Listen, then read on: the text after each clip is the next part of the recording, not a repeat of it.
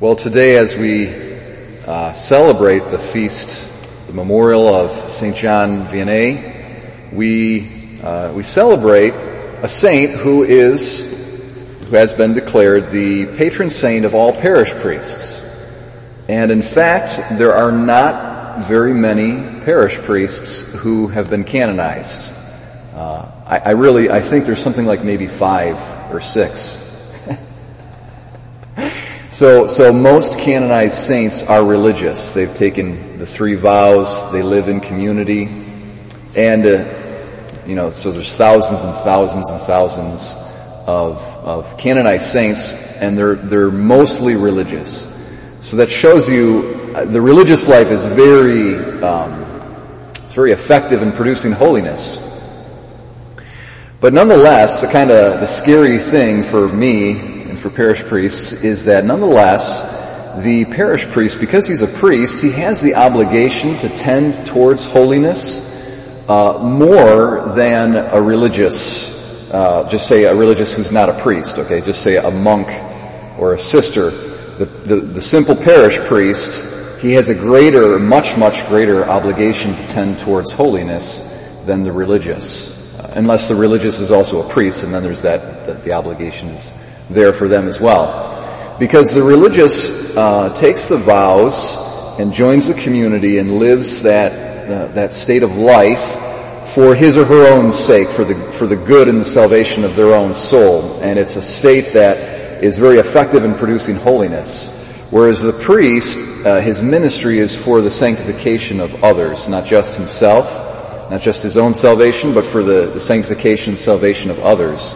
And so he's got a, a, really sort of great burden on his shoulders, and that's the, the reason why he has to be he has to be holy. And I have a I'll just share with you here something personal that I use. This is a, a, a beautiful little meditation. It's uh, it's got 20 points for priests to meditate on whether or not you know you're living up to your ministry and you're doing what you're supposed to be doing as a priest. And there's 20 points, and then it ends with prayers that a priest would pray before he hears confessions and prayers that he would pray after he hears confessions. It's produced by the, the Vatican Congregation for the Clergy. And the very first point is this. So this is what the priest is. The priest examines his conscience. That the parish priest should ask himself, do I really take holiness seriously in my priesthood?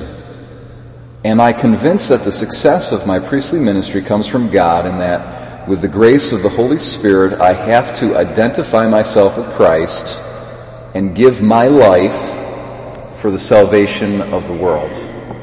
So the priesthood is not about living on your own terms, but it's about uh, giving your life for the people to whom you've been assigned and for whom you're responsible. And uh, we see today an amazing example of a priest who did just that, St. John Vianney. Uh, this man's holiness and his zeal for the salvation of souls is, I, I think it's almost unparalleled. It's, it's so remarkable, and he really didn't live very long ago. So he is, a, he is one of the greatest saints, uh, and he's close to our lifetime. He died in the 19th century. He's a French saint.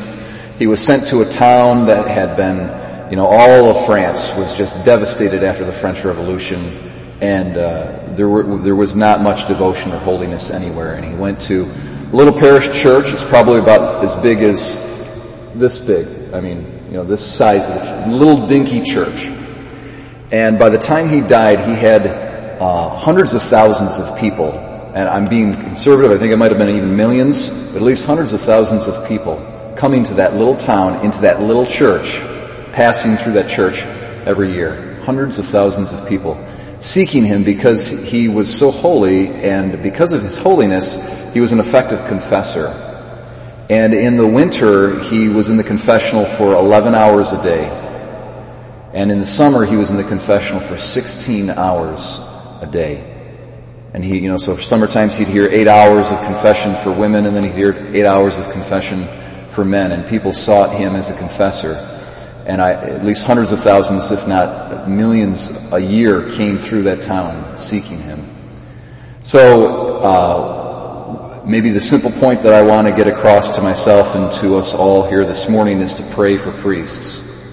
Because a holy priest can be amazingly effective. And conversely, an unholy priest can do a lot of damage. And that's what our Lord is speaking about today in the gospel when he says, when the blind lead the blind, they're both going to fall into a pit. It's very kind of a fearful office to enter into. One priest can mislead thousands and thousands and thousands of souls. So, uh, we see in St. John Vianney someone who did like what our examination, my examination of conscience says is he really took holiness seriously and instead he became a great guide for millions and he still is that way and he is the, the patron saint of parish priests.